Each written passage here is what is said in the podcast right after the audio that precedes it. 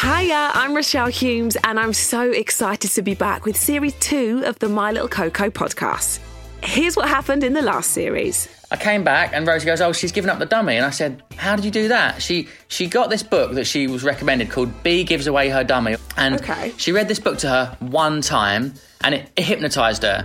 I went to a G at one point, and I'm normally like a C.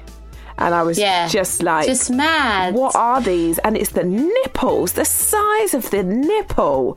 I'm like, wow, it's like. They look like a couple of gnarled dog toys.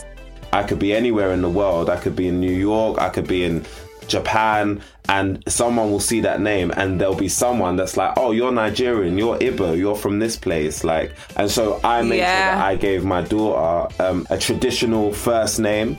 It's abdominal surgery. If you went in for surgery on your stomach, you'd be expected to rest for you know two or three Yes. weeks. But when you've had a baby, people think it's it's different for some reason, and that's something I even had to get my head around. So, in this series, I'm going to be speaking to my guests about their parenting journey so far, what they've already learned, and what they're still trying to figure out. We'll be talking about finding your own way of parenting, I knew if I carried on eating sugar, for example, mentally I would struggle more because of the impact that sugar has on your emotions, on your on your energy levels, and how you feel. And I just wanted to put myself in the best possible position mm-hmm. to be able to mother and heal myself. how every birth is unique. I had this whole thing, Millie, where I had decided I was Earth Mum.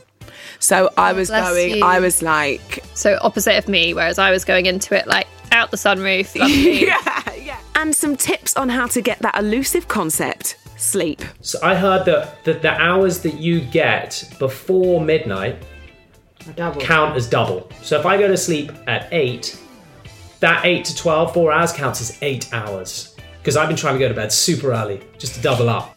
There are some incredible conversations that I just can't wait to share with you.